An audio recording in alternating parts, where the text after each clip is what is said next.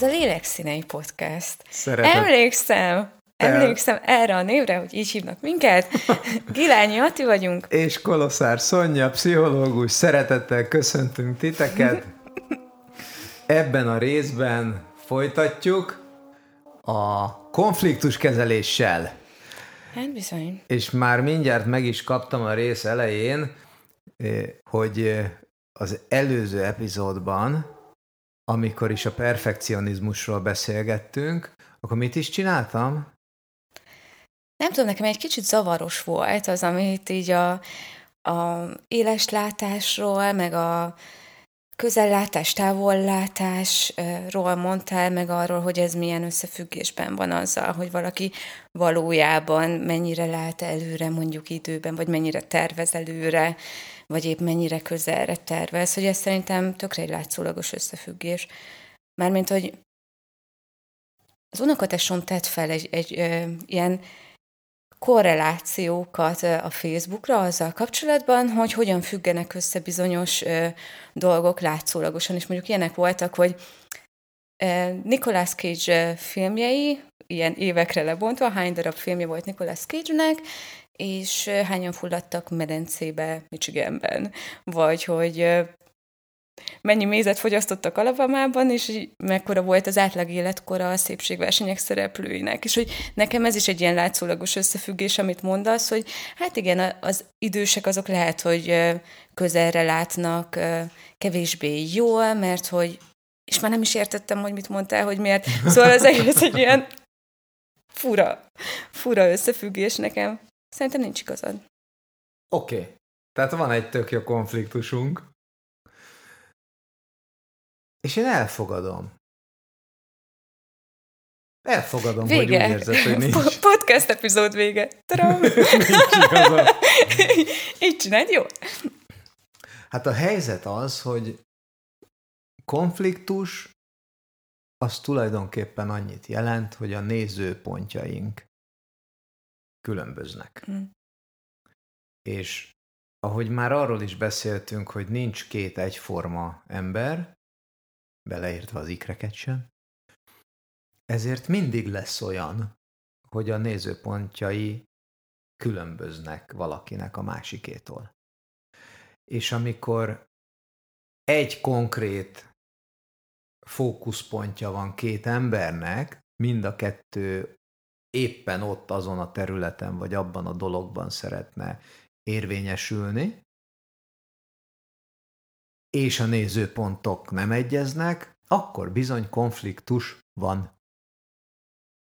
És a kérdés az, hogy először milyen szintre tud ez a konfliktus emelkedni, ami vélhetően pontosan attól függ, hogy az egyén belső konfliktus kezelése mekkora, hát önmagában mekkora fontosságot ad annak, hogy a másik más véleményen van, és minél nagyobb fontosságot ad, és minél inkább rá akarja venni a másikat arra, hogy megváltoztassa az igazát, és minél inkább igaz ez mind a két félre az adott pontban, annál nagyobbra eszkalálódik a konfliktus.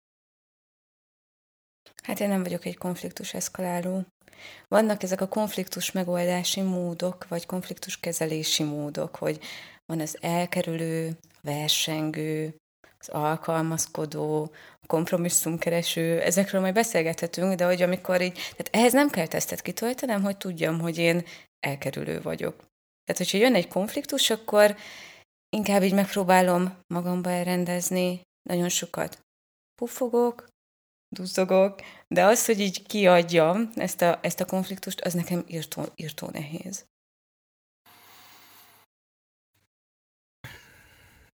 Te hogy vagy ezzel? Mennyire vállalsz fel konfliktusokat? Egyszer volt, hogy egy, van egy jó barátom, évente, nem tudom, találkozunk minden második hónapban mondjuk. És hogy volt egy beszélgetésünk, ahol ő tökre megbántott engem azzal, hogy azt mondta, hogy azért csinálok annyi, annyira sok mindent a, a nagyvilágban, mert hogy igazából nem akarok figyelni a valós problémáimra. Valószínűleg volt igazságtartalma annak, amit mondott, engem viszont nagyon megbántottak ezek a szavak. És ahelyett, hogy ezt így visszatükröztem volna neki, és így tök jól tudtuk volna tisztázni, ahelyett én ott ezt így tudomásul vettem, és utána, amikor legközelebb hívott, akkor nem vettem fel, és utána sem, és utána nem írtam vissza, és így valahogy eltelt egy Akkor... év, tudod, és aztán egyszer csak, egyszer csak így beszéltünk, és így mondtam neki, hogy hát igazából ez volt a baj, meg így úristen, miért nem mondtad, vagy hogy így nem már, ez most komoly, és hogy azt éreztem, hogy ebben ilyen nagyon kezdetleges szinten tudok lenni, hogy hogyan kezelem a konfliktusaimat, mert inkább mag- magamba zárom. Mi így otthon, vagy nem tudom, az én nukleáris családomban, vagy a szülőcsaládomban, hát ott nem igazán voltunk így a konfliktus felvállalás koronázatlan királyai, és hogy ez például egy olyan minta, amit én hoztam magammal, ami a konfliktusnak a bezárása leginkább. Tehát, hogy nekem inkább abban kéne fejlődnöm, hogy hogyan helyezzem ki jól, de most azon gondolkodom, hogyha valaki meg ilyen nagyon-nagyon olaszos, és egyből odavágja, és egyből csak fújja magáét kritika nélkül, hát neki is elkelnek a jó tippek azzal kapcsolatban, hogy hogyan érdemes jól konfliktust kezelni. Ez érdekes. Nálunk pont, hogy sosem voltak konfliktusok a családban gyerekkoromban. Uh-huh. Tehát én, ezt, én, én tulajdonképpen egy hangos szót nem hallottam a, a szüleimtől, hogy egymásra emeltek volna, uh-huh. Uh-huh. és szemben a feleségem családjában pedig tökre jellemző az, hogy, hogy minden konfliktusnak hangot adnak, uh-huh. és ha úgy tetszik, mint egy olasz család, mm-hmm. úgy, úgy, úgy kiteszik a, a dolgokat az asztalra. És azért ehhez hozzá kell tenni, hogy az én apukám ugye öngyilkos lett mm. egy teljesen konfliktus kerülő világban, és uh, itt itt bizony megvan az, hogy, hogy, hogy érdemes hangot adni a konfliktusnak, de ettől még egyik véglet sem helyes szerintem, mert egy konfliktus kezelése, az csak akkor konfliktus kezelés, hogyha az a célunk vele, hogy önmagában a nézőpont különbség ellenére fent tudjon maradni az a folyamat, vagy az a építő tevékenység, ami a konfliktus alapjául szolgál. Magyarul, hm. hogy ezt mindenki megértse, tehát a, a, az asztal alá söpört, vagy szőnyeg alá söpört folyamatos konfliktusok, azok bizony kuktaként üzemelnek uh-huh. oda lent, és előbb-utóbb kirobbannak, de ugyanígy semmire nem vezetnek azok a konfliktusok, amiket ugye az ember állandóan kitesz az asztalra, és, és, és, és szépen egy idő után izolálja magát a közösségből, hiszen, hiszen neki csak problémája van, hát hiszen ő mindig, mindig veszekszik. Tehát az egyiknek minden jó, a másiknak meg semmi sem jó. És számomra ez, ez, ez van a két végén, és középen pedig egyetlen egy dolog kap helyet, az, hogy én az adott szituációban mennyire vagyok képes tisztelni, elfogadni a másik más véleményét. Ez nagyon fontos alap. Azon gondolkodtam, hogy ezt mondjuk a második pontra tenném, mert hogy nekem az első pont az az, hogy mennyire vagyok tisztában azzal, hogy én most felbosszantottam, mennyire tudom validálni magamban az érzést, mennyire tudom, hogy ez miért történik, mi történik, mit is akarok valójában, vagy szerintem nagyon sokszor ez is elakadási pont, tudod. Majd nem tudom, morzsa van a pulton, te meg bazd meg. És hogy nyilván nem, nem azért, hanem azért, mert gyűjtögettem valamit az elmúlt fél évben, és most egyébként morzsa volt a pulton. Érted? Tehát, hogy nekem az pontja annak, hogy hogy teszünk ki egy konfliktust, az az, hogy tisztában vagyunk azzal, hogy mi zajlik bennünk. Tehát azt akarod mondani, hogy, vagy így, így értem, amit mondasz, hogy mi a szándékunk a szándék mögött, uh-huh. ennek az ismerete nagyon fontos a másik számára.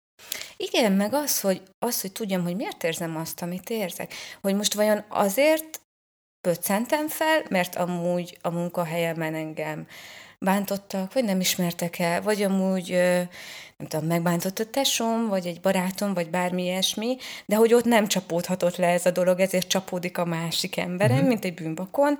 Valóban róla szól, valóban erről a helyzetről szól. Valóban dühös vagyok, és nem mondjuk szomorú, vagy érted? Tehát, hogy rengeteg árnyalata van annak, amit egy kihelyezett konfliktus mögött érezhetünk és gondolhatunk. És hogy először ez jó, hogyha bennünk megfogalmazódik ahhoz, hogy értelmesen helyeződjön ki. A másik, ami eszembe jutott ezzel kapcsolatban, hogy a konfliktusokban nagyon sokszor nem látok konstruktivitást abban a tekintetben, hogy az emberek elmondják, hogy mit nem szeretnének, az viszont marhára nincsen kint, hogy mit igen. És ez egy nagyon nehéz dolog, tehát, hogy nemet mondasz a másikra, vagy nemet mondasz a másiknak a kezdeményezésére, de te nem fejezel ki egy igényt, vagy azt, hogy mi legyen helyette, vagy valami, ami konstruktív, és ugye ez nagyon be tud dönteni egy vitát szerintem, hogyha így zajlik két ember között. Na jó. szóval... Kb. 600 dolgot soroltam fel a, az a, elmúlt három percben. Az emberek két dolgot szeretnének. Mi elkerülni a, a fájdalmat, és megélni az örömet. Mm. Nincs több. Ez a két dolog létezik. Ezen belül ösztönös törekvésünk mindannyiunknak, hogy a saját identitásunkat minden körülmények között fenntartsuk. Mm. Tehát bármi is történik az életben, az önmagunkról alkotott képet, a saját értékeinket, hogy mi az, amit fontos megélnünk, mi az, amit fontos elkerülnünk, a világgal szemben felállított értékrendünket, hogy milyennek kell lennie a világnak, a történetünket, hogy a mi életünk az hogyan is néz ki, ezeket folyamatosan őrizni akarjuk minden egyes élethelyzetben. Miközben szeretnénk elkerülni a fájdalmat, és szeretnénk megélni az örömöt. És innentől, amikor nem értenek meg minket, vagy mi nem értünk meg másokat, annak az eredete semmi több, mint az, hogy a másik ember is a saját identitásából, a másik ember is a saját meggyőződés rendszeréből építi fel a közeledést ugyanahoz a tárgyhoz. Nézzük ugyanazt az almát különböző szögből. És most próbálok visszaemlékezni arra, hogy hol, hol csatlakoztam, a, az ezer dologhoz, amit, amit, amit elmondtál, hogy hol van az a pont, amíg be tudom fogadni a másik különbözőségeit, és hol van az a pont, amikor már úgy élem meg, hogy egyrészt sérül az identitásom, másrészt az identitásom fenntartására való törekvésemet, miközben el akarom kerülni a fájdalmat, és meg akarom élni az örömet, hogyan tudom megvalósítani a te más véleményed mellett. És amíg eszközöm van arra, hogy utat találjak másfelé, ergo a célomat nem változtatom meg, csak kanyarodok egyet a célom felé vezető úton, addig a konfliktust képes vagyok elkerülni. Abban a pillanatban, amikor lezárul körülöttem minden lehetőség, és az egyetlen dolog az, hogy már pedig szembe kell mennem a te véleményeddel, ott elkezd a konfliktus szépen épülni és eszkalálódni. És ez tök gyönyörűen látszik egyébként pont a politikai vitákban, minden ország, minden politikus a szemszögéből, hiszen hogyha a mondás igaz, én nem tudom, de mondjuk ezt sokszor hallani, hogy a politika célja önmaga fenntartása, akkor innentől kezdve mind a két fél, vagy több fél esetén az összes fél, mindenki csak saját magát akarja fenntartani, miközben néznek egy pontot. Tehát ott nincs konfliktus kezelés, hanem egy örök folyamatos konfliktus van, egy örök folyamatos helyezkedés. De ettől, ettől még boldogság nincs mögötte. Tehát az, hogy most boldog legyél, vagy igazad legyen, ez egy örök minden pillanatban lévő választás. Ugye, ahogy van a, a buddhista mondás is, és nagyon remélem, hogy jól fogom idézni, amikor úgy mondja a buddhista mester a tanítványnak vagy a látogatónak, hogy a boldogság titka az, hogy sose vitatkozzál hülyékkel. És akkor kérdezi a tanít, vagy mondja a tanítvány, hogy én nem gondolom, hogy így lenne. Igazad van, mondja a mester.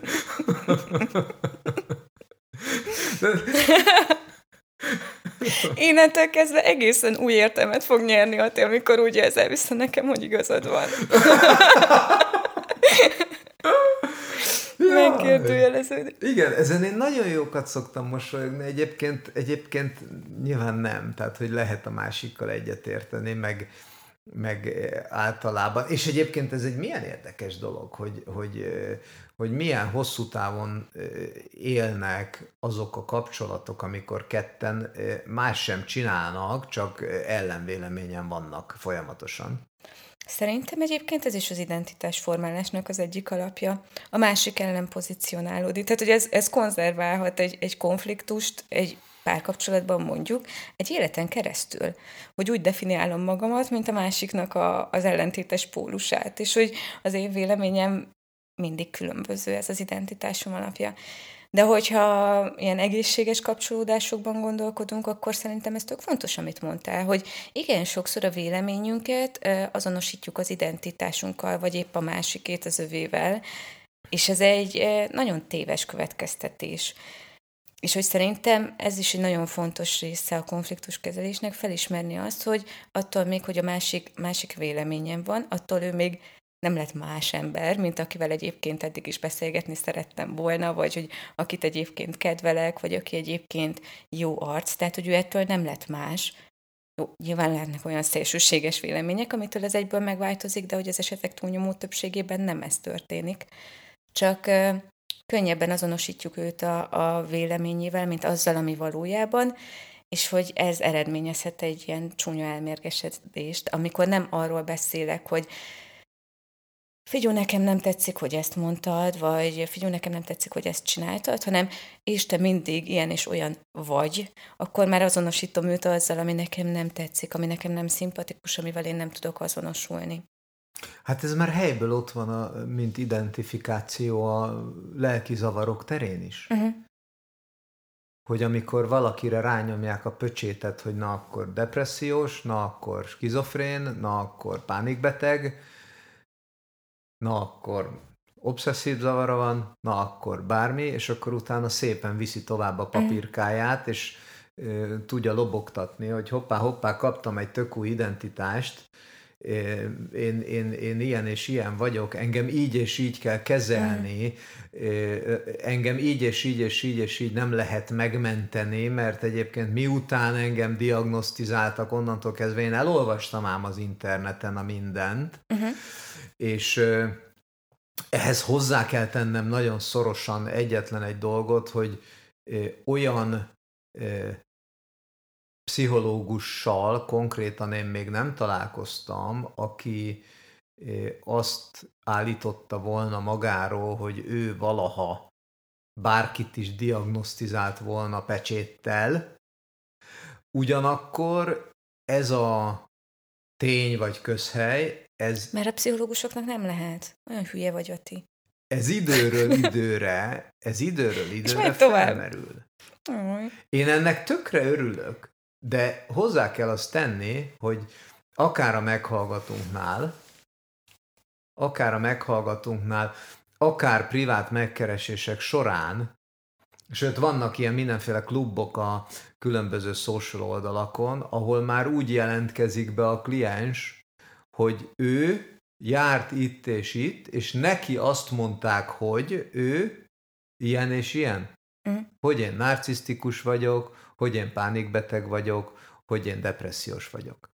Tehát innentől kezdve hol van az igazság, hol van ennek a konfliktusnak a feloldása, hogy ő magáról tud valamit, mert valaki akár engedéllyel, akár anélkül mondott róla valamit, Hát ezt nem tudom, és hogy vannak ezek a, ezek a netes eh, kvízek is, tudod, hogy mennyi, mennyire vagy pszichopata tíz kérdés, ami megmondja, és akkor így kitöltöd a tíz kérdés, és basszus száz százalék, hogy pszichopata leszel. És hogy valakinek ez egy ilyen felhatalmazó, hogy jó, akkor ezért vagyok tapró, mert igazából pszichopata vagyok. És De nem hiszem, hogy alapvetően a legtöbb személyiségzavaros ember így működne, vagy felhatalmazásnak használná, de az tény és való, hogy van ennek egy ilyen előre befolyásoló szerepet. Tehát, hogyha a másik embert mondjuk egy konfliktus helyzetben mindig azzal bombázom, hogy te mindig mindent elrontasz. Basszus, mert megint elrontottad, és hogy lehet, hogy száz dologból 99-et tök jól csinál, de annál az egyiknél, egynél mindig megkapja, hogy és veled mindig ez történik, akkor innentől kezdve egyre gyakrabban fogja elrontani, mert hogy eldönti magában, hogy vagy elhiszi magában, hogy ő egy ilyen ember, aki mindig elrontja. És ilyen a helyzet a személyiségzavarok esetében is szerintem, hogyha valakit tévesen diagnosztizálnak, vagy vagy, vagy diagnosztizálnak? Hát figyelj, igen, ebben így megoszlanak a véleményeink szerintem, mert hogy a személyiségzavarok egyébként létező dolgok, és hogy lehet őket definiálni, és hogy lehet őket kezelni, és hogy tök jó, hogyha van valakinek egy magyarázó elve arra, hogy ő miért olyan, amilyen, és egy eszköztár, amivel ezt lehet kezelni. Tehát, hogy alapvetően ezzel nincsen gondom, hanem azzal van gondom, amikor valakire csak úgy adhok rácímkézünk egy valamit, akár pszichológusként anélkül, hogy lenne klinikai végzettségünk, és akkor így megmondjuk, hogy te ilyen vagy, attól már lehet, hogy ő valóban olyan nab lesz, vagy elkezd inkább úgy viselkedni, mert el is hiszi magáról. És a konfliktus helyzetekben is szerintem ezek a, ezek a negatív jelzőknek a dobálása a másikra, meg az azonosítása a negatív tulajdonságokkal, az eredményezheti azt, hogy olyanná is válik. Akár dacból, vagy akár nem dacból, egyszerűen csak nem tudatosan elhiszi magáról, hogy ő mindig a béna, vagy hogy oké, okay, hát igen, én vagyok a család taplója. Na jó, van, akkor innentől igen, kezdve én Igen, de pont, te, pontosan. Tehát, hogy egy ideig ellenáll, mert Aha. védi az identitását, egy idő után meg egyszer csak elkezdi befogadni, és elkezd hozzáidomulni, mert igen. annyit, annyit hallotta. Igen. De te az engem engem lehülyézt, illetve az előbb engem lehülyéztél. Igen, de habkönnyen fogadtad ezt a ha már, ha már, ha már konfliktus, nézd meg! Isten úgyse ezeket nem beszéljük meg előre, tehát ez jönnek. Vállalom. Vállalom a sajátos nézetét. És hopsz, most igazolódott vissza az elméletünk. Egyszer kellett a tire ezt mondani, és már vállalja. szóval az a, az a helyzet, hogy nekem már pedig meggyőződésem az, hogy viselkedések és cselekvések léteznek, és kifejezhető azonosságok pedig nem. Mm. Tehát amikor, és hozom az extrém példát, amikor a gyilkos gyilkosnak van nyilvánítva, akkor onnantól kezdve ez már egy örök identitás, pedig ő egyszer követett el az életében mm. valamit. És megint csak Chloe Madan ezt fogom behozni, akinek ott van a Violence of Men című könyve, az férfi erőszaka, vagy az ember erőszaka, mm. Vagy az ember és az erőszak, vagy az erőszakos ember, fordítsuk, ahogy éppen tetszik, ami egy végtelenül megosztó mű, mert elképesztő erőszakos cselekedetet, elképesztő bűncselekményeket elkövető embereket szemlél, és végzett velük hosszú terápiás, terápiát, abszolút emberként. Uh-huh. Tehát elfogadván azt, hogy egyszerű valamit, egyszerű valamit elkövetett. És, és innentől kezdve ő benne ez a konfliktus, ez vajon hogyan fog feloldódni, és ha már itt vagyunk, akkor a konfliktus voltak éppen csak két ember között lehet, vagy egy emberen belül is létezhet-e konfliktus, hogy konfliktuson van saját magammal.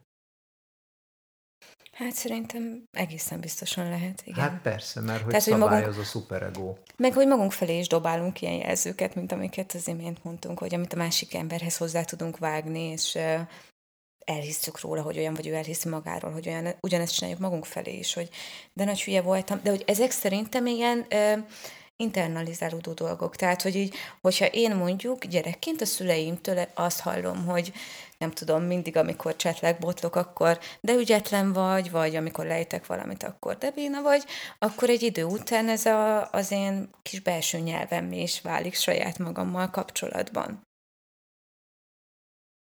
És igen, lehetnek belső konfliktusok. Itt is szerintem az a, az, az elsődleges kulcs, hogy ezt így felfejteni, hogy miről is szól ez, megérteni, hogy mit érzek, mit gondolok, mire lenne szükségem, ezt a hármat belül. Kinti konfliktusban is segíti a feloldást.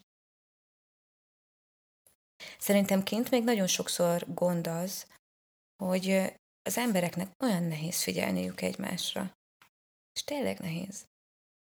Van egy gyakorlati improvizáció, én járok improvizációra, ilyen amatős imprós körbe, és van egy olyan gyakorlat, amikor ez csak ilyen kölcsönös egymásra hangolódást szolgál, tehát hogy egyáltalán nem egy ilyen nagy horderejű, de hogy így ülünk körben, és közösen elmesélünk egy történetet. Az egyik ember elkezdi a történet elejét, és is szépen megyünk körbe, mindenki egy mondatot rak hozzá.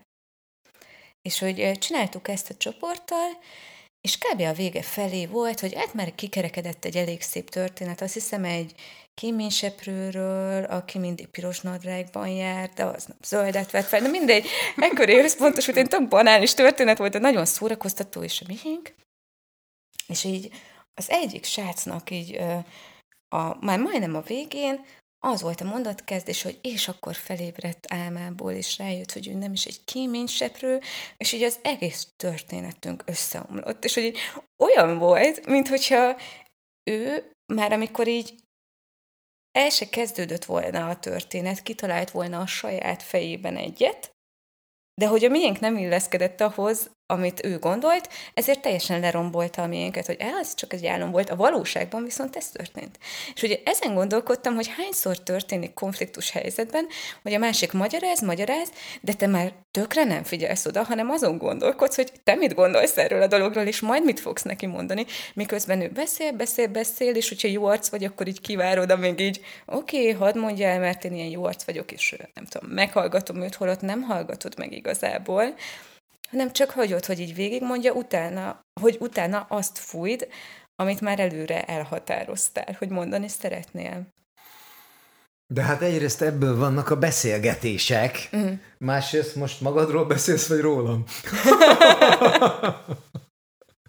Én nagyon tudatosan edzek, hogy ne csináljam ezt konfliktus helyzetekben, de tökre nehéz. Ezt végtelenül nehéz. És, és nem is biztos, hogy lehetséges egyébként. Igen mert a, a nagyon-nagyon mély konfliktusok, az ilyen nagyon hosszú viták, amikor az utolsó mondatig, mikor felek leveleznek egymással, mm. és, és min, minden, mindenből kinézik a rosszat, ilyen mm. levelezéseket is láttam, ott már pont a másik véglet történik, hogy százszázalékosan minden egyes szót, minden egyes mondatszerkezetet úgy elemez ki, hogy ő tökéletesen meg akarja érteni a másik embert, mintha... És kiforgatja. És az egészet képes átforgatni. Aj. Hát igen, ez a másik véglet. De, Írásban ez nagyon alattomos. de ez ugyanoda vezet, hogy amikor olvassuk a kutatásokat, hogy a kimondott vagy leírt szöveg, az mindösszesen 7, azaz 7 százalékot ér. A teljes megértésben, és azt hiszem úgy van, hogy 38 százalék a tónus, Uh-huh. hogy milyen hangszínnel, hogyan artikulálva mondod, és a többi az mind a fiziológia, az Mhm. mind a testtartás, az mind arról szól, hogy, hogy, hogy te közben milyen grimaszokat vágsz, milyen a tekinteted, Mhm. hogyan mozogsz, mosolyogsz-e, és ezek nem látszódnak a beszélt szövegben. Mm. Viszont ez nem csak írásban igaz, hanem ö, élő nyelvben is igaz, hogy na jó, jó, jó, de hát az hogy mondtad azt, hogy oké? Okay? Tehát hányféleképpen tudod azt mondani a másiknak, hogy nagyon szeretlek? Mm. Jaj, nagyon szeretlek. Nagyon szeretlek. Ja, nagyon szeretlek. Olyan, azt hittem, mert sosem mondod. Nagyon, nagyon, tényleg, nagyon szeretlek. Nagyon. És meg elrontja. Franc. Tehát hányféleképpen? Hát és, igen. és, és leírva csak egyetlen dolog. Mm, és még így is bele lehet kötni. Ahogy mondod, hogyha valaki nagyon keresi az útját, hogy beleke, belekössön valamibe. És egyébként mindemellett hányszor lehet tök jogosan belekötni. Mm. Tehát hányszor olvasunk olyan szövegeket, amiből abszolút kitűnik a manipuláció. Hogy emögött a szöveg mögött valami tök más jelentés van. Szerintem ott van a kulcs, hogy érdemes visszakérdezni. Mármint, hogy bármikor, akkor is, hogyha nem manipulálnak, de hogy jól értem, hogy azt mondod, hogy és hogyha olvasol egy ilyen szöveget, vagy mondanak egy neked egy olyan szöveget, hogy azt érzed, hogy úristen, mekkora kamu ez az egész, de hogy te a valódi értelmét eh, tükrözöd vissza, akkor azzal lehet, hogy eh, sikerül egy kicsit előre mozdítani a dolgot. Mert hogy ez, amit mondasz, ez ne, nekem nagyon visszaköszön a, a játszmás témánk, amiről beszéltünk, hogy uh-huh. van, hogy így kölcsönösen egy konfliktus helyzetben belecsöppenünk egy játszmába, aminek van egy forgatókönyve, aminek van egy végpontja, és kész, és nem szállunk ki belőle egyikünk sem. Viszont mindig megvan az a lehetőség, hogy rátapintsunk arra, amire, amiről ez a játszma valóban szól. Hogyha a másik manipulál, akkor rámutatni arra. Nem arra, hogy úgy érzem, hogy te manipulálsz, mert hogy azzal már megmondod, hogy ő mit csinál, és lehet, hogy nem, hanem azt, hogy ebből én azt hallom ki, hogy te azt mondod, hogy. Igen, és amikor ez a másiknál valóban igaz, tehát magyarul tényleg kiderül az, hogy mesztelen a király, akkor akkor ott megszakad minden. De legalább valóságossá válik. Ha, ha igaz a szándék, akkor, akkor megszakad minden.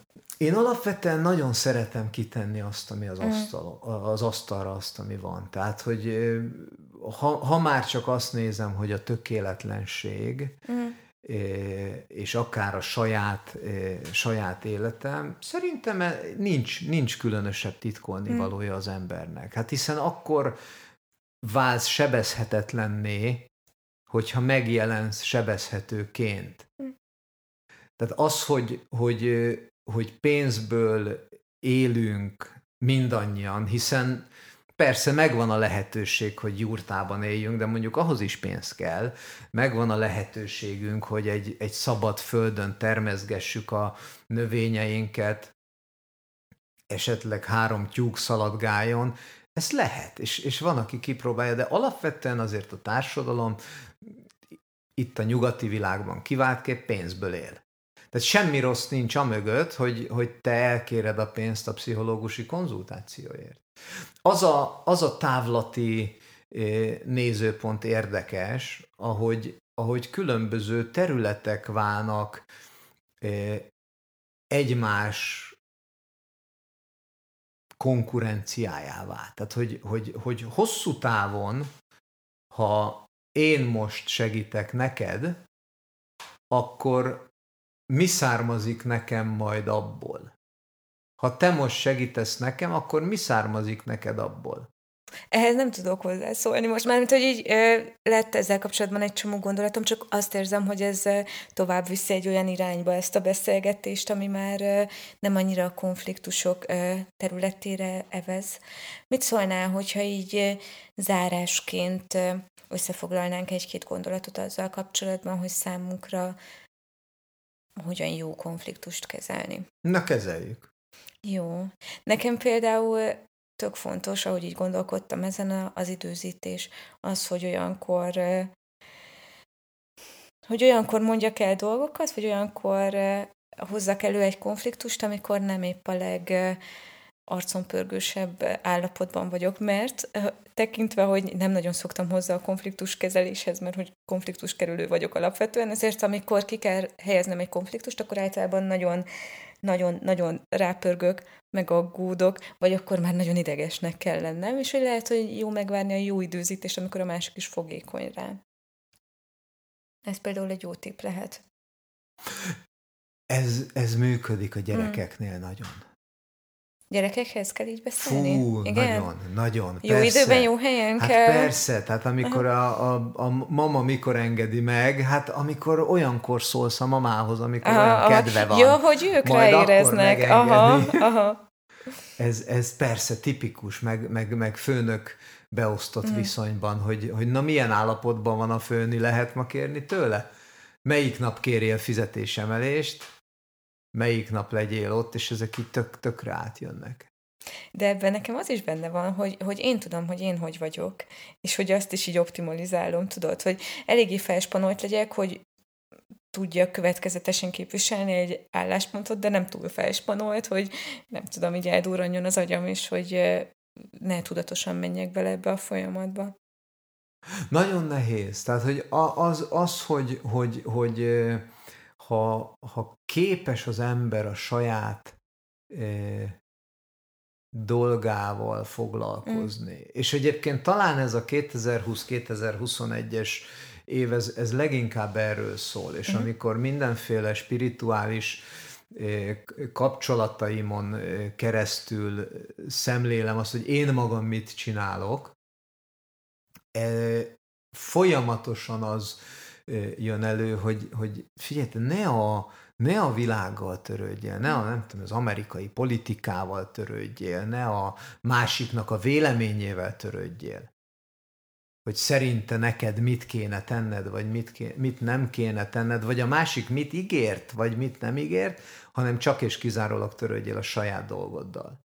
És hogyha a fókusz azon van, akkor a másik véleménye az tökéletesen lényegtelen lesz. Mm.